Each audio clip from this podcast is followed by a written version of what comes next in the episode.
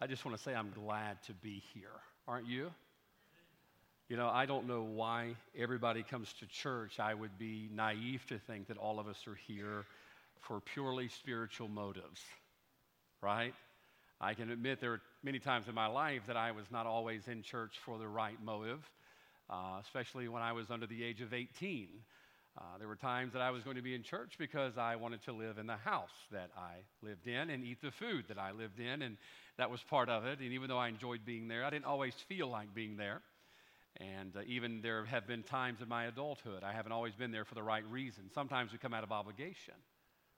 You know, that's what we have to do. If I'm not there, then my friend is going to call me, why weren't you here? And either I lie to them or just tell them I was being a carnal Christian today and did not want to come to church. And so we come out of obligation and uh, sometimes we come maybe out of duty. But I, I don't know why you're here today, but I hope you're glad you're here. And I hope when you leave here today, you leave here uh, with a spiritual motivation to come back, not just of an obligation because of what God wants to do today. I don't know what God wants to do all in every life that's here today. I do know if you're lost, He wants you to be saved because His Word says He's not willing that any perish. So I do know that. And I know if you're saved, He wants you to draw closer to Him today. And I know that when you leave here today, He wants to pack your spiritual suitcase just a little more, that you're more ready for His return and ready to be used by Him. But I don't know everything He wants to do today. That's the neat thing about coming to church. You just never know what God has planned. I didn't plan on surrendering to preach the night that I surrendered to preach. Uh, I didn't plan on getting saved the night that I got saved, but God had plans for me. And I know God has plans for you today. And whether you came for the right reason or not, you're here. Amen. And unless you just decide to be really bold and protest and walk out of here, uh, you'll be with us probably the next 30, maybe 45 minutes. And God's got something planned for you today, and I hope you'll let Him do what He desires to do. It's been great, even in Sunday school this morning, feeling the Lord work in my life during the Sunday school lesson. And we just got back from couples retreat uh, yesterday and had a wonderful, wonderful time. If you went on couples retreat, would you just lift your hand? How many of y'all were able to go? Uh, several of you here. I know we probably had 10, 12 couples that were able to go and had a good time, didn't we? Ate some good food and heard some good preaching. And uh, boy, they really laid into the men this year. You know, I told Leslie on the way home, I said, maybe next year we'll get the women a little bit because uh, uh, he wore us out uh, there. And boy, we're just really preaching on how the men uh, need to make sure we're on the same spiritual level as our wives. Oftentimes, our wives are the spiritual ones, and how us men had to step up to the plate. And what a blessing it was. And now we get to be in church today, and I'm excited about that. And I'm glad you're here. And I want to share with you a message the Lord laid on our heart. First Chronicles chapter 15 in the Old Testament. First Chronicles chapter number 15. When you find it, let's go ahead and stand together. Good to see Miss Estes with us this morning. Glad you're able to make it and be with us today. And good to see some of you who have been sick back with us. And uh, glad some of our folks who are sick today are able to tune in. pray for them. Got a little bug going around every, everywhere here and there. Uh, pray for our folks that wouldn't be down too long. But let's get into the Word of God this morning if we could. And we may actually be preaching out of this again tonight. Not sure exactly. We'll find out from the Lord this afternoon, but I know we're going to be here this morning. First Chronicles chapter number 15. We're going to pick up in verse 1. Follow along as we're going to skip a few verses for the sake of time. The Bible says, And David made him houses in the city of David and prepared a place for the ark of God and pitched for it a tent. Then David says, None ought to carry the ark of God but the Levites. For them hath the Lord chosen to carry the ark of God and to minister unto him forever. Skip down, if you will, to verse number 12. David is calling all of the priests together, preparing them for this great duty of carrying the ark of God. He says, verse 12, and said unto them, Ye are the chief of the fathers of the Levites. Sanctify yourselves, both ye and your brethren, that ye may bring up the ark of the Lord God of Israel. Watch this unto the place that I have prepared for it. Verse 13 is one we quoted last week. For because ye did it not at the first, the Lord our God made a breach upon us, for that we sought him not after the due order. Now let's pray together one more time. Ask the Lord to work. Lord, I thank you for your word today. I pray that you would bless it. Uh, Lord, I feel like the lad who had the five loaves and two fishes personally do not have much to offer today. But Lord, I give you what you've given me and blessed me with in this message, and I pray you'd take it and multiply it today through your spirit and through your power.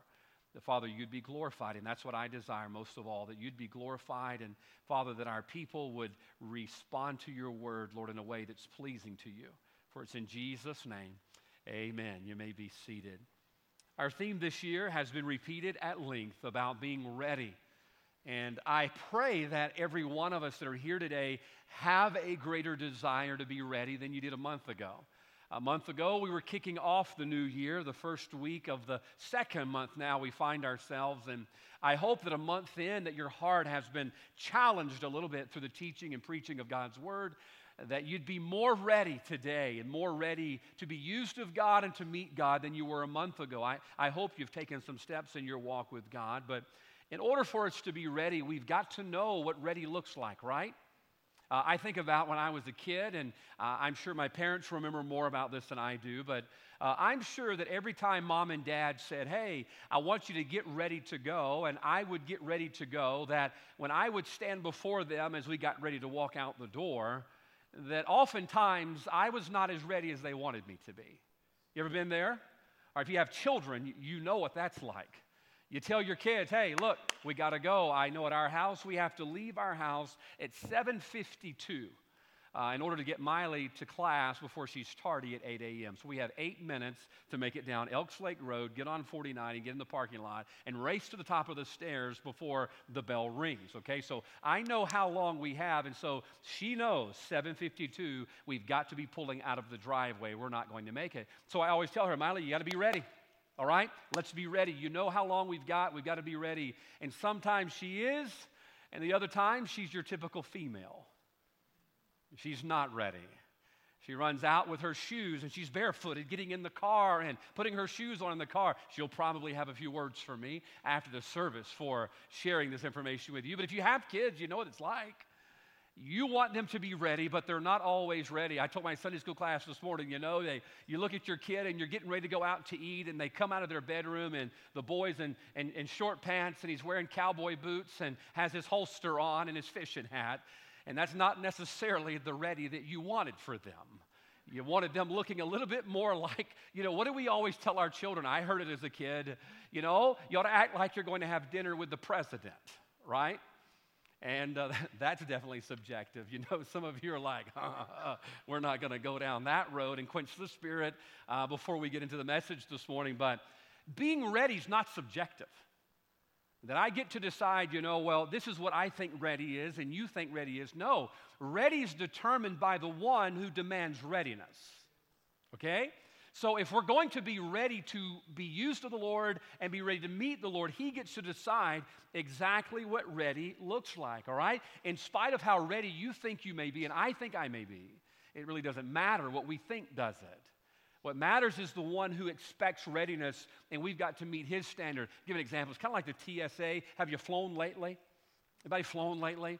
You know, I get ready to go on a flight, and my wife packs our clothes, and she gets all of our toiletries and the three ounces of shampoo and all of those things in there. And we're going through check out, uh, check in, and we go through take our shoes off, take your belt off, get patted down. You know, uh, the good thing is the hair check doesn't take as long for me anymore, and they just make sure you know no switchblades up there, and uh, and so all of a sudden the man says, "Could you step off to the side?"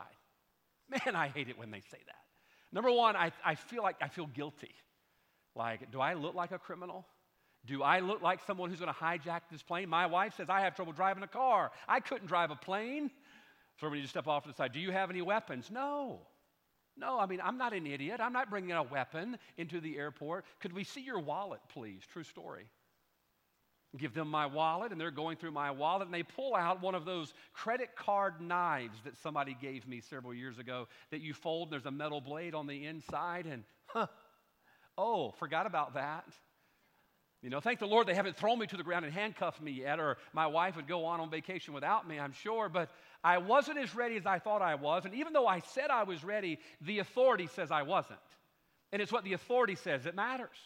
Well, God is our authority on being ready. right? Don't come to the house of God and sit there during the invitation like you have never need to go to an old fashioned altar because you're not as ready as I am and I'm not as ready as you are at different times in our life. Readiness is determined by God, and if we're going to be ready to meet Him, we've got to know exactly what He says we should be before He comes to take us home. Read an interesting story, amazing story. I didn't think it was true and went back and checked it to be sure. There was a man back in the 1981, in the fall of 1981, by the name of Carl McCune. I read the story, didn't believe it, went back, checked it out, read the newspapers. It was a true story. Back in 1981, in the fall, he was flown by a bush pilot into the wilderness of Alaska, 250 miles northeast of Fairbanks. He wanted to spend the fall, autumn time and the early part of winter photographing the beautiful wildlife that are there in Alaska. And if you've ever seen photos, you can imagine why someone would want to go there. It's just beautiful, beautiful animals. As he packed to go on this journey, he took with him 500 rolls of film. 1,400 pounds of provisions, two rifles, and a shotgun. But believing that he would not need the shotgun, he quickly took five boxes of shotgun shells and dumped them in the river, not needing, thinking he would need them or wanted to carry the weight with him. The only problem about Carl McCune was a simple fact that he did all of this packing and preparing for the journey that he was about to go on, and yet, truthfully, go read it when you get home. He never arranged for a bush pilot to pick him up. Carl McCune would leave a diary before he took his own life after being frostbit, stranded in the frozen areas of the winter as it began to settle in. And in August, he wrote this in his diary I think I should have used more foresight about arranging my departure. I'll soon find out when he was dropped off by the bush pilot into the, the wilderness of Alaska, he had all of these things packed 500 rolls of film, 1,400 pounds of provisions, a couple of rifles, and a shotgun.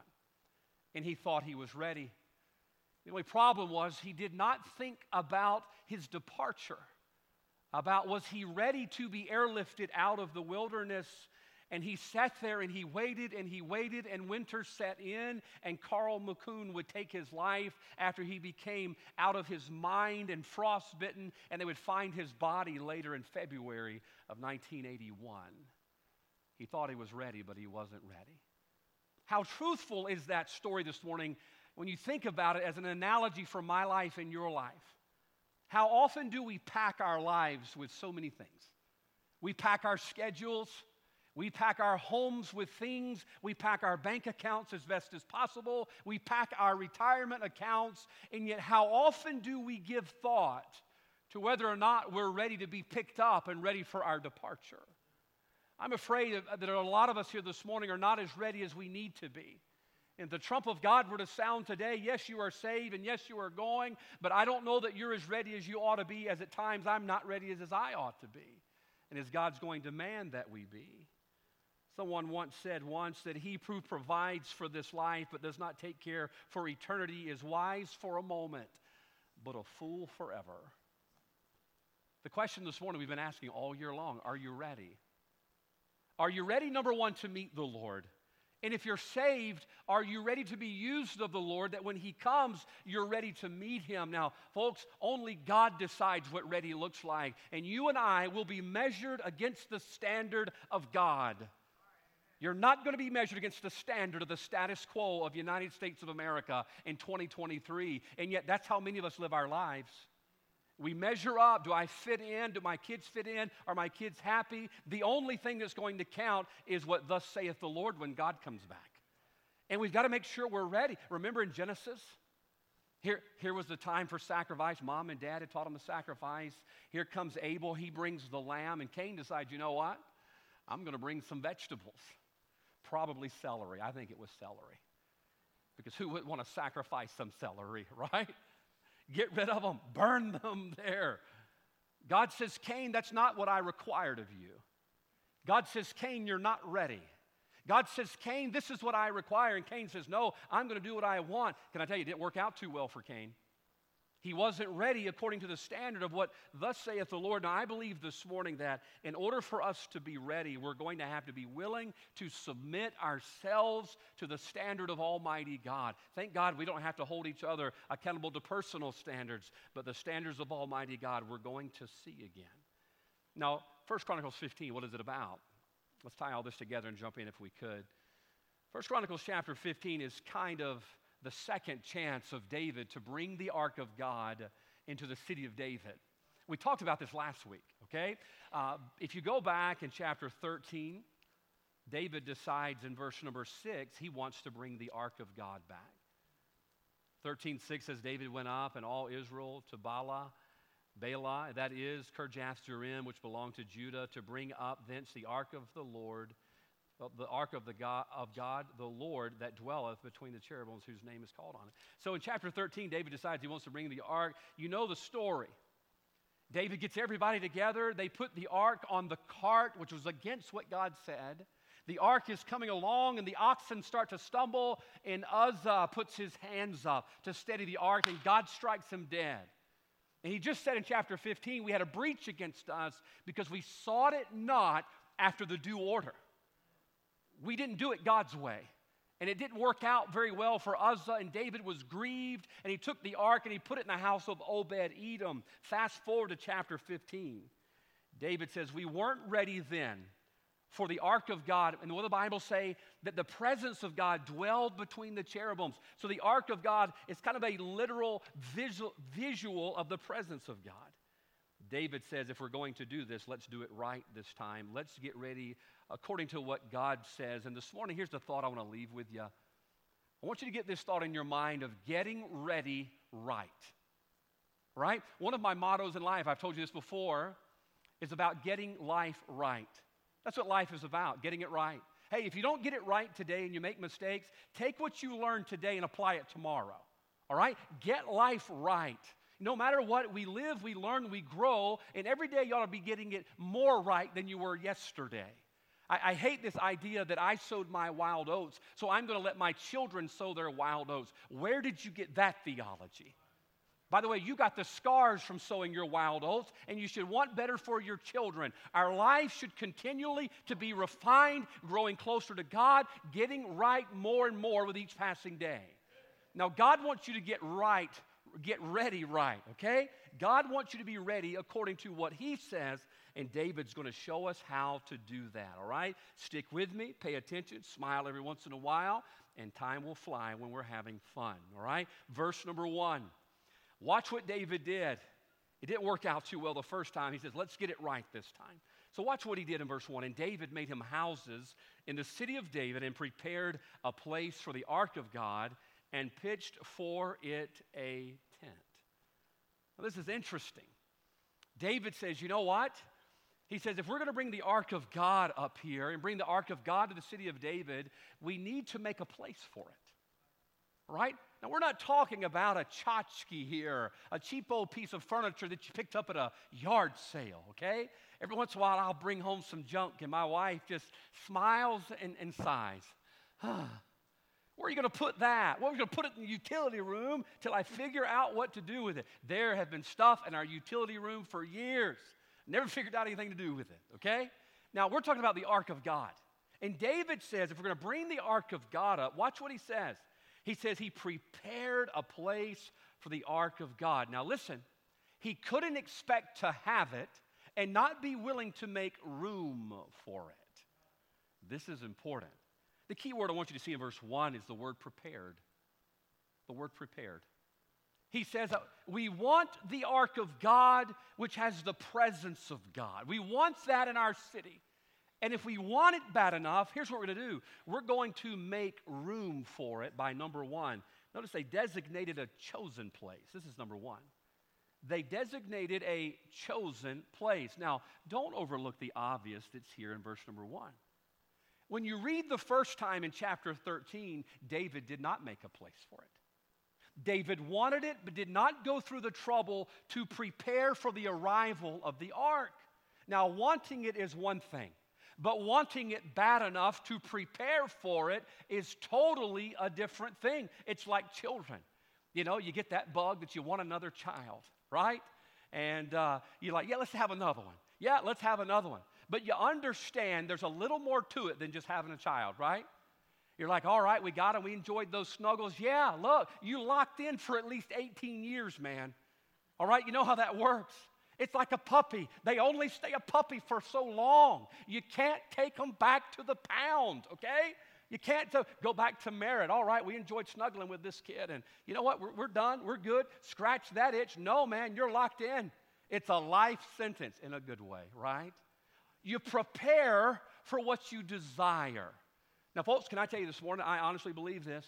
I believe David was serious about having the ark of God in the city of David. Say, how do you know? He prepared for it. He prepared for it. David was willing to make room in his city for the ark of God. How does that apply to you and I? Well, understand this. Although we might desire much from God, can I ask you this question? We desire to be ready.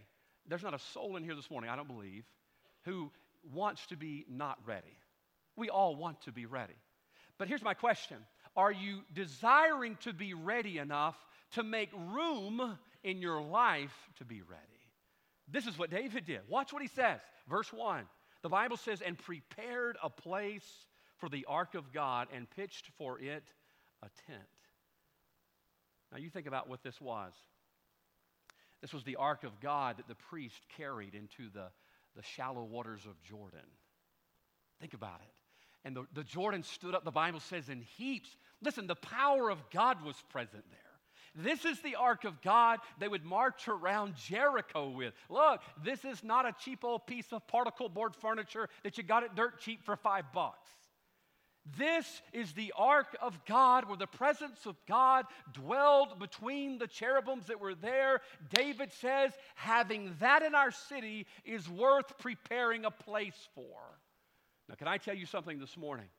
Being ready and being who God would have us to be is worth whatever room we have to make in our life for it. I promise you, something probably had to get out of the way in order for David to have this place. Or could it be this this morning? Could it be we want it, but not bad enough to move things around for? I've told you before about the doors we have in our house. We call them our Disney doors. Uh, but let me give you a little context to that. These were doors that were on Main Street, USA, uh, at the opening day of Walt Disney World uh, 50 years ago. And they were $2,000 a piece. I placed a bid on them for $200 for one. Through miraculous turn of events, the Lord allowed me to get that door and buy the other one for $100.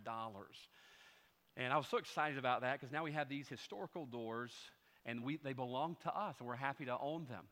The only problem is those doors are nine feet tall.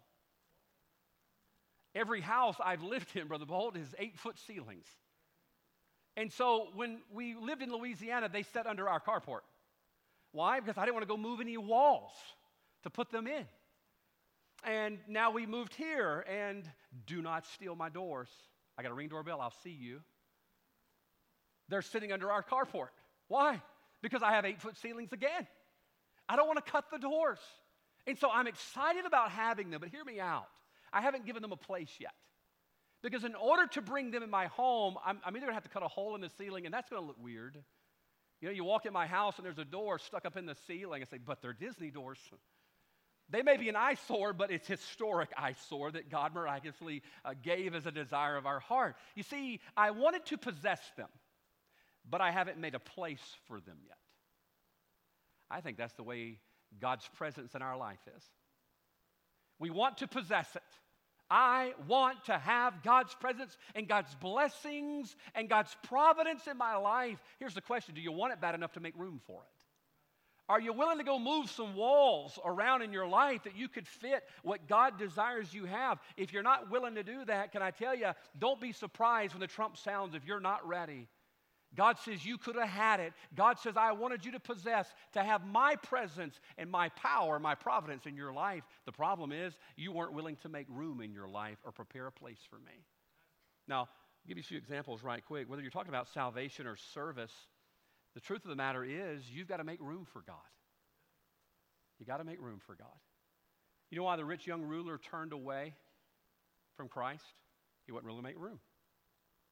I don't have room for that in my life. I got plans. I got all of this. I'm not willing. He was unwilling to make room. I'll give you an example. John chapter 8, Jesus speaking to the Pharisees. Listen to what he said. I know that ye are Abraham's seed, but ye seek to kill me because my word hath no place in you. You see, the Pharisees heard what Jesus was saying, and they're like, wait a minute, that doesn't fit what I want. That doesn't fit what we like. That doesn't fit what we want to believe. Therefore, they wanted to kill Jesus because the Bible says his word had no place in them.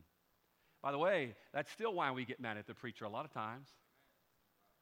Look, it ain't me you're mad at. That's why I don't take it personal. Because I know it's not mad at me. You're just smart enough not to be mad at God. So you get mad at the guy who's telling you what God said. Right? That's why I get mad at preachers too.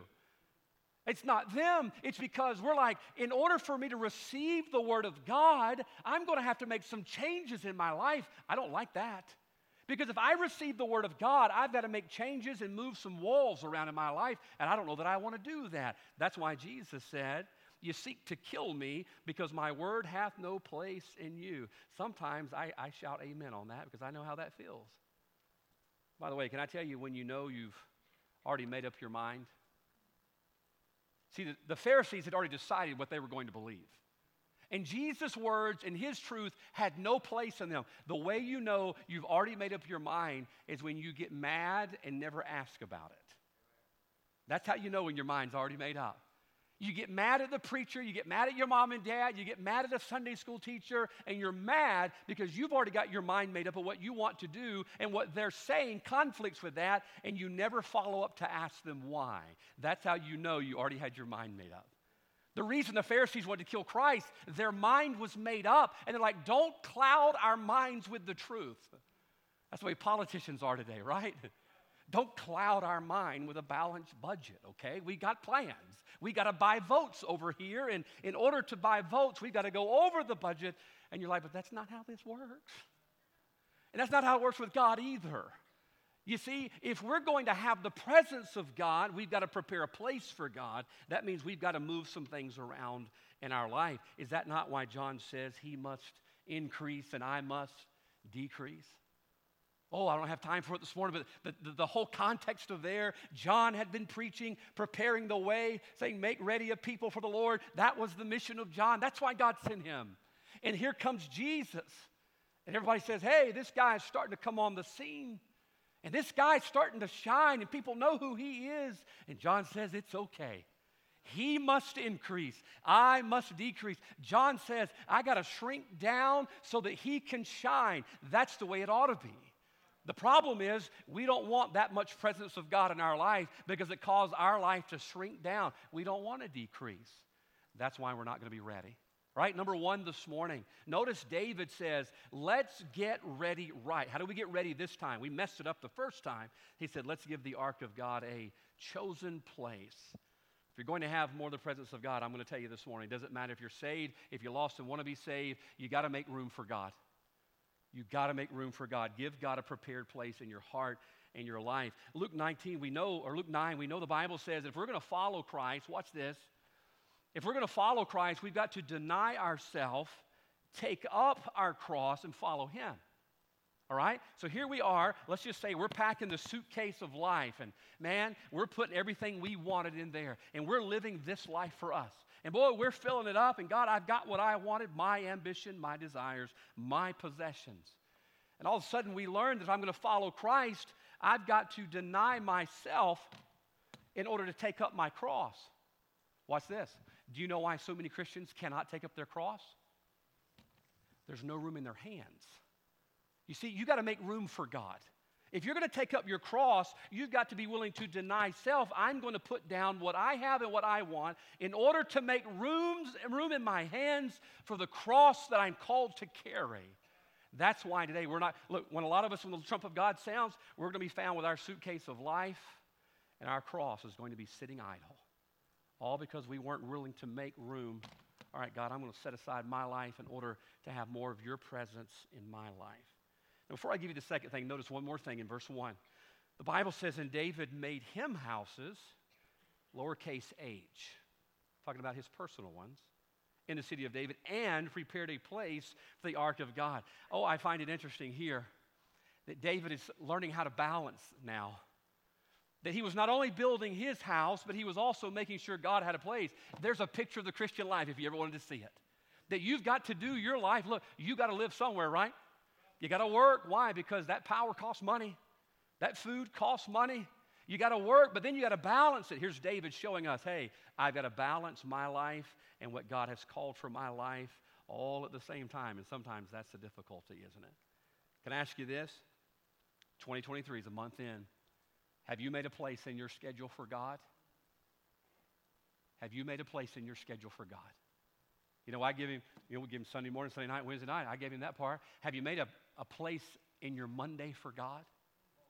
Have you prepared a place tomorrow morning for you and God? Have you, listen, have you prepared a place in your priorities for God? Well, I'll tell you what I got to do, man. I got kids and, you know, they got college funds and braces to pay for and all this and all that. Or, hey, I understand, totally get it. I got a kid too.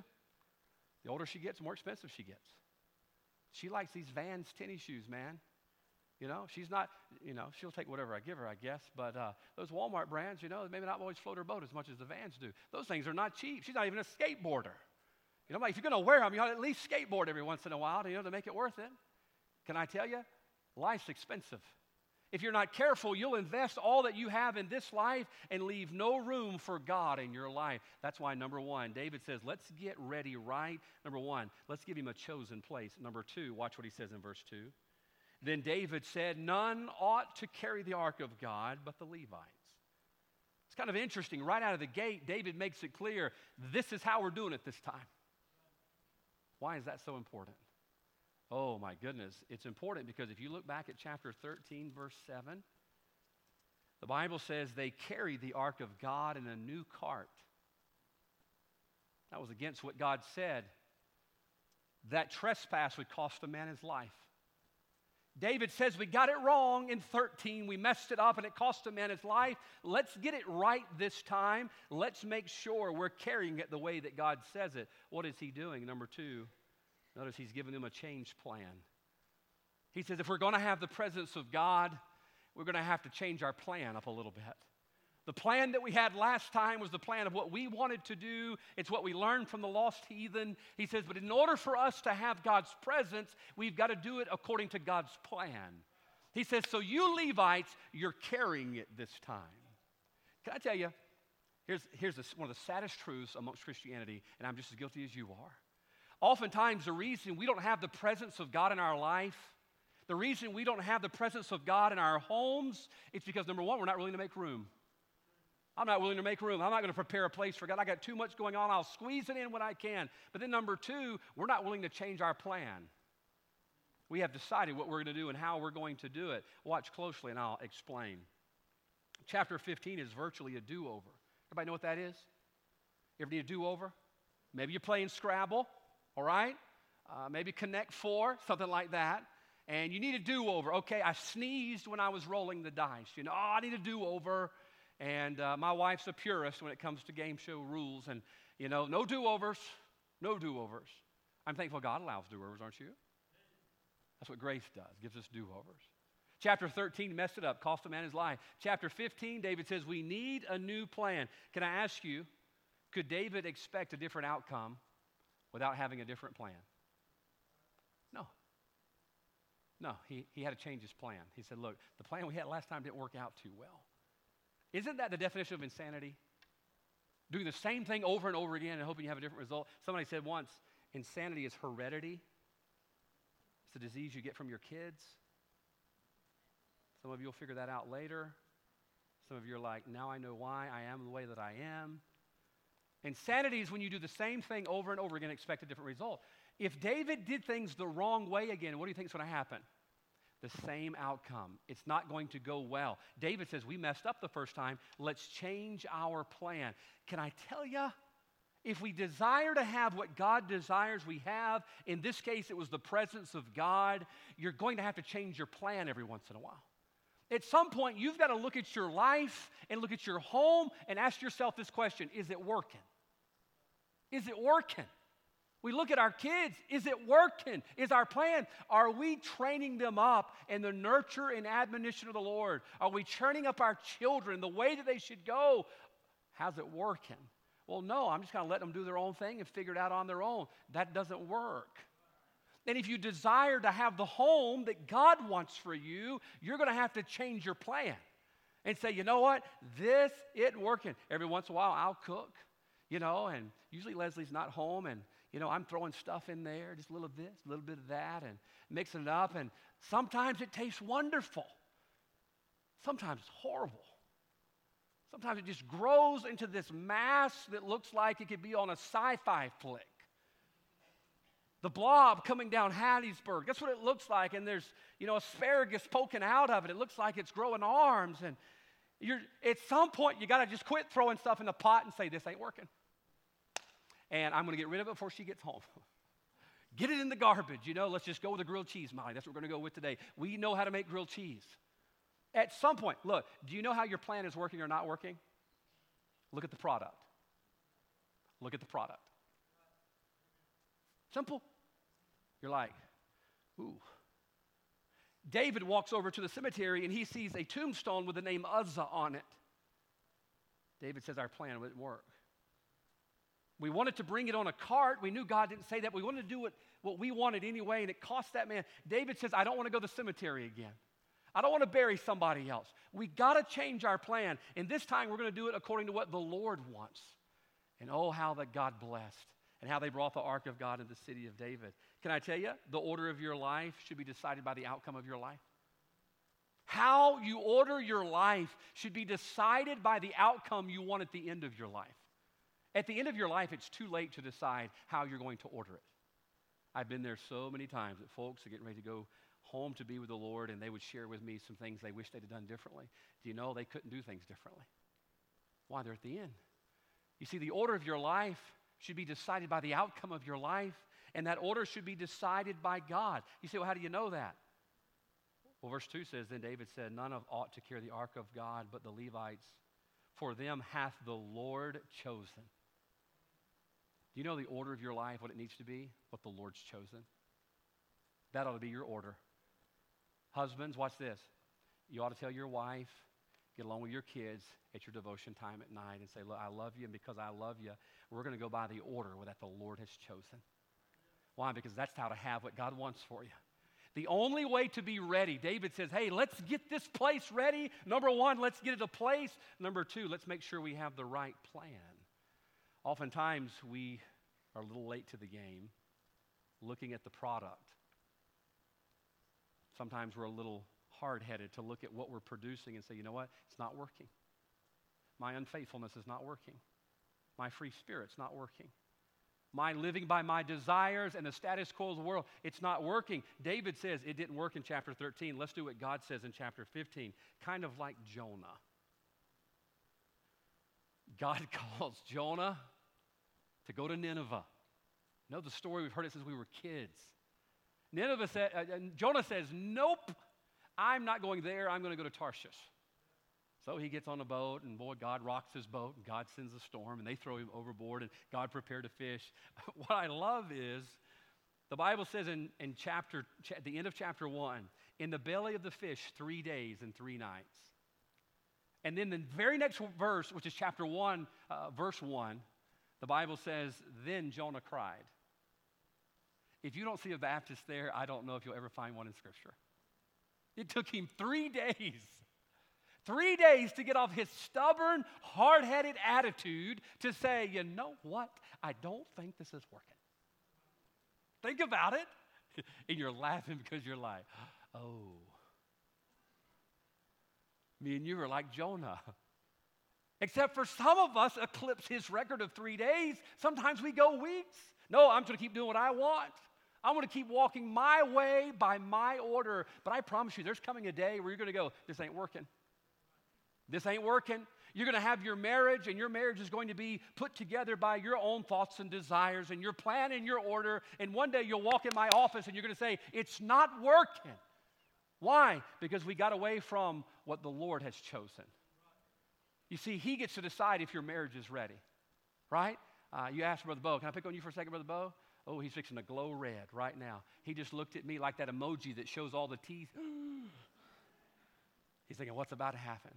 I think everybody knows that Brother Bo and Miss Hannah are engaged, and uh, if they survive the marriage counseling obstacle course, uh, they'll get married here before too terribly long.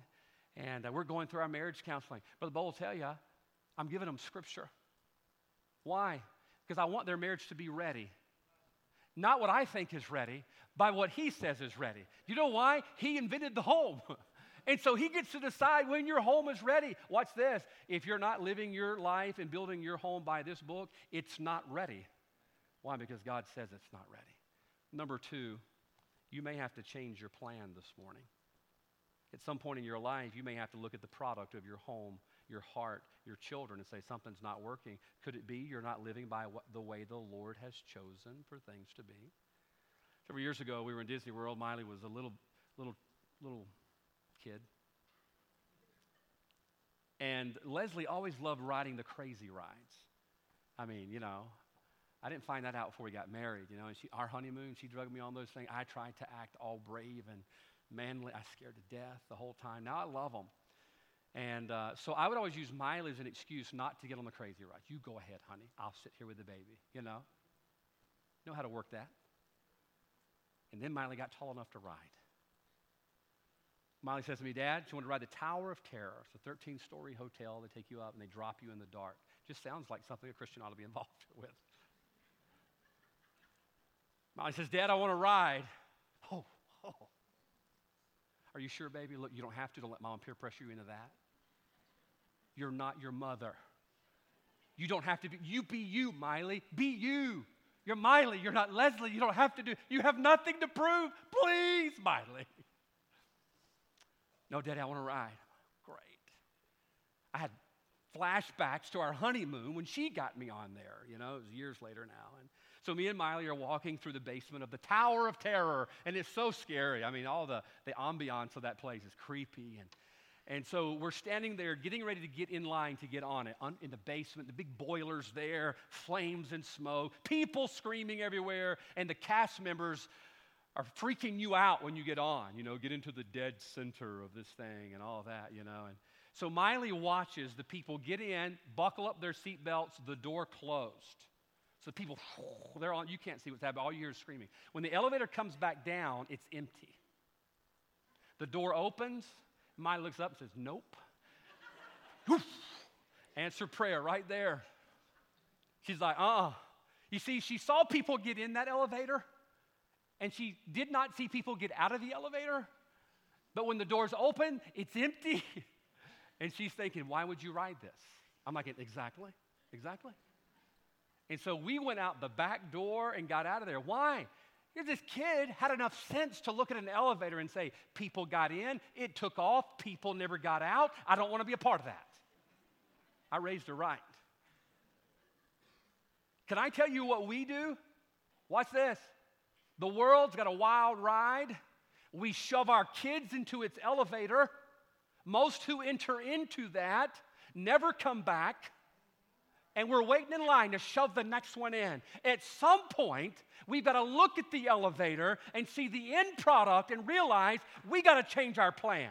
We're losing our kids. We shouldn't have a church of this size, not turning out young people who walk with God, live with God, want to serve God, and are ready to meet God. But the problem is we don't have the courage to buck the system. We don't want to change our plan. And we're sacrificing our children to the ride of the world. They're having a good time. Woo! I still don't quite get it. I'm having fun thinking I'm going to die. I'm getting there. And they're having a blast but they're not going to get off that elevator. David said, It cost a man his life. We got to get this right. Oh, that God would give us some moms and dads with the courage to say, We got to change our plan. We got to change our plan. We change our phone plans when it costs us too much. Oh my goodness, we paid 55 more cents this month on our cell phone bill. We better change companies. And yet it's costing us our children, and we're not, we don't have the courage to change it. Why? Because we don't want to hurt their feelings. I promise it's going to hurt their feelings a whole lot more to stand before an almighty God by themselves and hear, I never knew you, or here's a saved young person. You're saved, but as by fire. There's nothing because you lived your life for the enjoyment of riding the ride of what the world had to offer. And mom and dad didn't have the courage to change the plan and say, you know what, this didn't work. We're going to change it. So what works? Psalms 18:30, the Bible says, "As for God, His way is perfect." The word of the Lord is tried. What is He saying? He says, "My way works." There's a dead man named Uzzah. David says, "We got to change our plan." It cost him his life, but you know what? God said, verse two. If I just give you number three, for the Lord hath chosen to carry the ark of God and to minister unto him forever. I believe the reason that we don't change our plan, can I tell you why? The first time they carried it on a cart, a wagon, a pull behind. The way that God wanted it was God says, put those poles through it, put it on your shoulder, carry it. Can I tell you the presence of God is a burden? That's why we don't change our plan. We don't want it to be a burden to our kids and people pick on them and make fun of them. We don't want our home to look like those holy rollers' homes. And so we don't bear the burden of having the presence of God.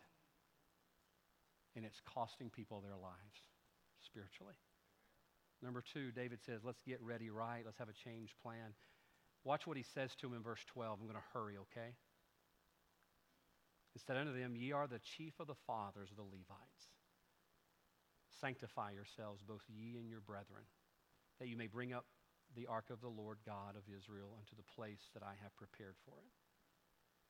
Really, verse 12 shows you some of the burden that's there. Watch, he says, Look, if you're going to have the presence of God, I want you to sanctify yourselves. He says, You're not going to go any old way to get the ark of God.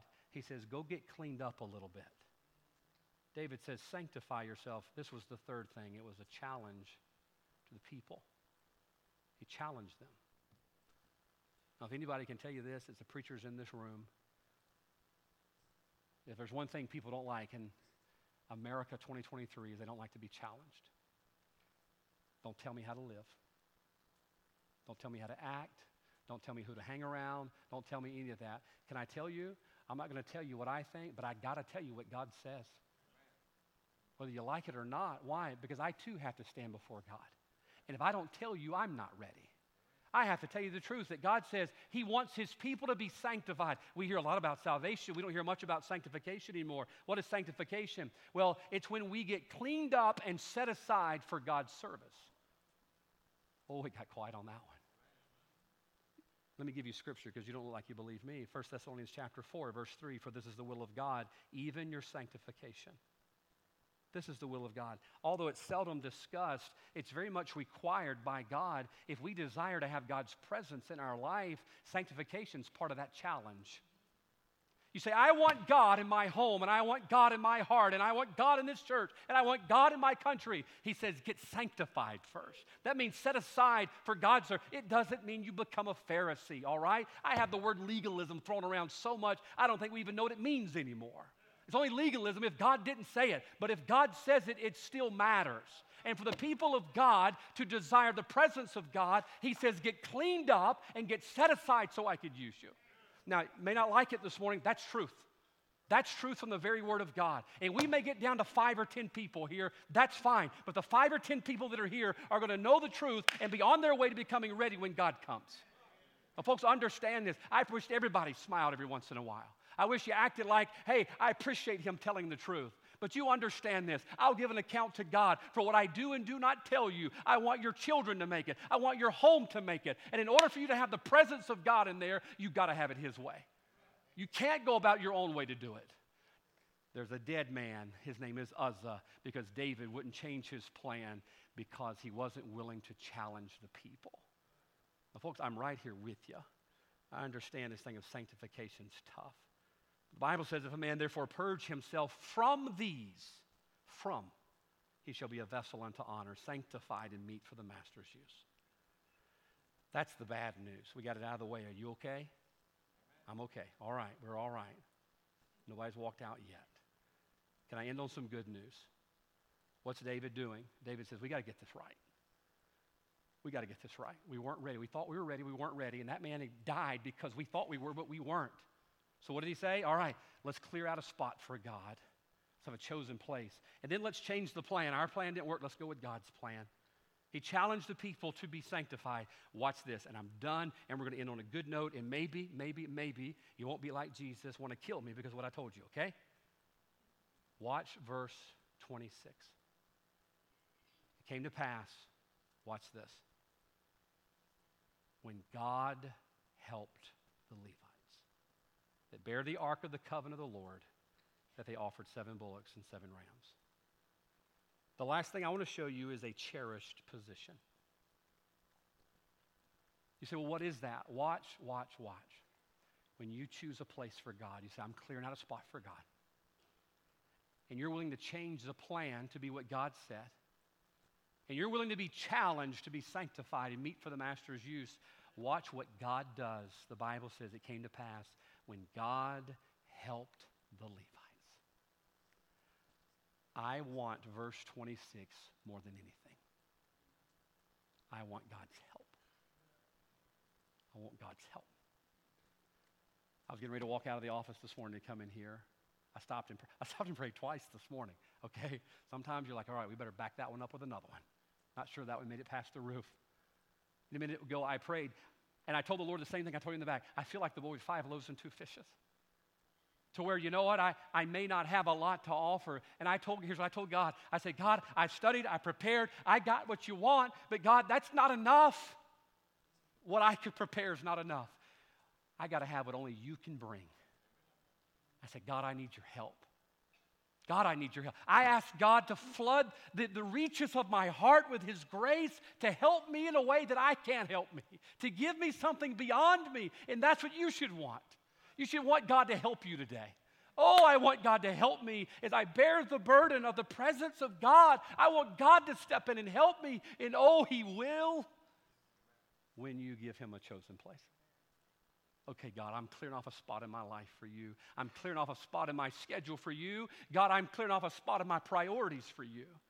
And then, God, I'm going to change my plan to be your plan. God, I see where my plan ends. It costs people their lives. God, I'm going to do things your way. And God, I'm going to be challenged by sanctification. I'm going to make sure my life is pure from some things that I am meet for the Master's use.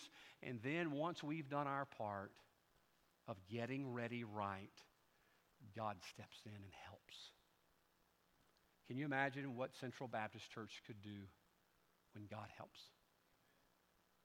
How many people, you know, a lot of you got loved ones and you think nobody can reach them. Oh, they can with God's help. You think, well, my home is beyond help and my home is beyond hope. It is not. Quit being dramatic. You're acting like there's not a God in heaven. There is a God in heaven, and He stands by ready to help if you're serious about getting ready right. Are you serious? Will you give God a place? Will you live by his plan? Will you be challenged to be sanctified? And then enjoy that cherished position of having God's help and that very present help in our time of need. Folks, let's get this right. Let's quit playing around what we say is right. Let's get ready right. And let's do it now. Heads are bowed.